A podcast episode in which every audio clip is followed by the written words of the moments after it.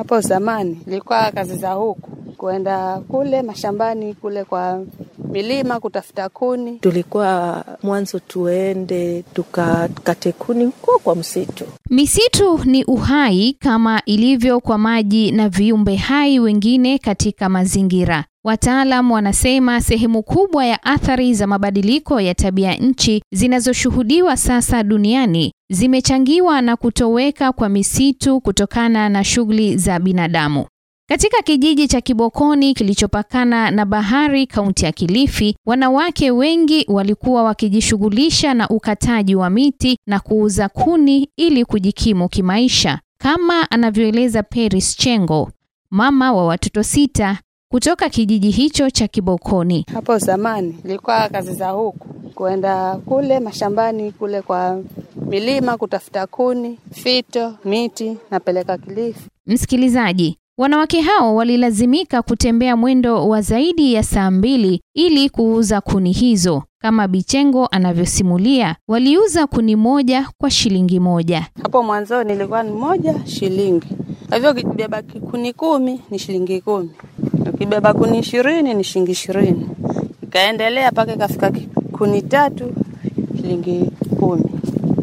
Ukitoka hapa saa kumi na mbili afika kama saa mbili huko Kilifi, manake utaenda fika njiani, nataka upumzike kwa sababu umechoka. Lois Cosmas ana umri wa miaka 38 na ni mama wa watoto saba. Ni miongoni mwa wanawake waliokuwa wakijishughulisha na ukataji wa miti ili kuuza kuni. Ukienda kata kama hivi leo, kesho warauka uenda Kilifi, unaenda uza. Ukitoka huko wapita tayari uenda tafuta, asubuhi yake unaenda tena.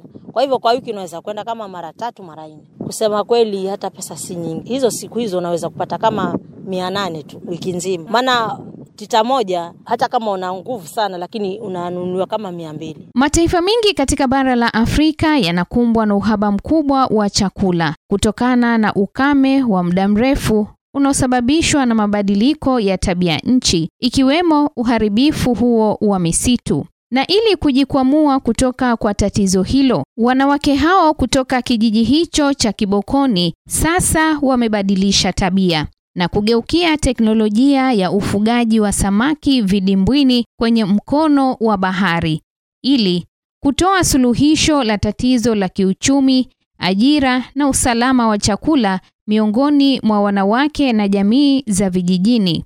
Christine Tori, mama wa watoto watano, ni mwenyekiti wa kikundi cha Umoja Self Help Group kinachofanya mradi huo.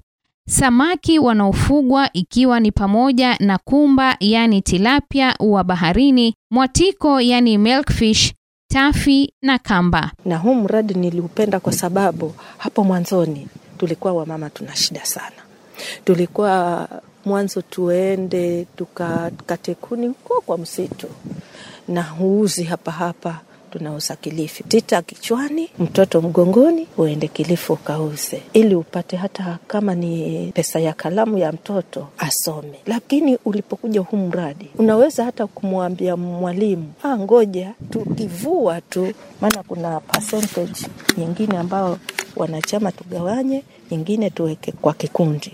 Sasa ile ya kugawanywa ile huwa inanisaidia kwa watoto wangu, kalamu, vitabu, namsaidia hata mzee. Kikundi hicho kilichoanza mwaka wa elfu mbili na kumi na moja kiko na wanachama hamsini na tano wanawake wakiwa thelathini na sita na wanaume wakiwa kumi na tisa ambapo hadi kufikia sasa wako na vidimbwi vya samaki kumi na tisa huku wanawake hao wakifanya kazi sawa na wanaume ikiwemo kuvua samaki, kazi ambayo kwa muda mrefu imekuwa ikifanywa na wanaume. Kama ni kuingia kwa bahari, tunaingia sote. Kama ni kuvuna, kama ni kuenda tafuta mbegu na kuweka kwa ponti, huwa tunashirikiana. Hatuna changamoto kwa wale waume, kwa sababu tulifunzwa kama unaingia kwa bahari uwe na suruale ndefu. Kwa hivyo tumezoea na kama ni kugawanya twagawanya tu sawa. Chini ya uongozi wa Bitori, wanachama hao sasa wamefungua duka la kuuza samaki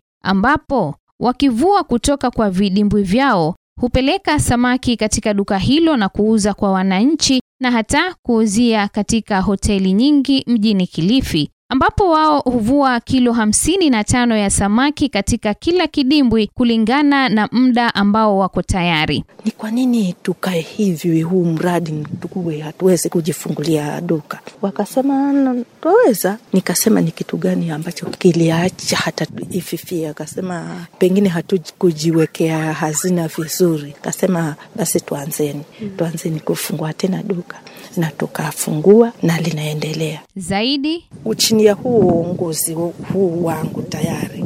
Tulinunua shamba. Kuna ploti hapa ambayo kutatengenezwa hachar ya tilapia. Tulinunua, na hiyo shamba pia tulinunua.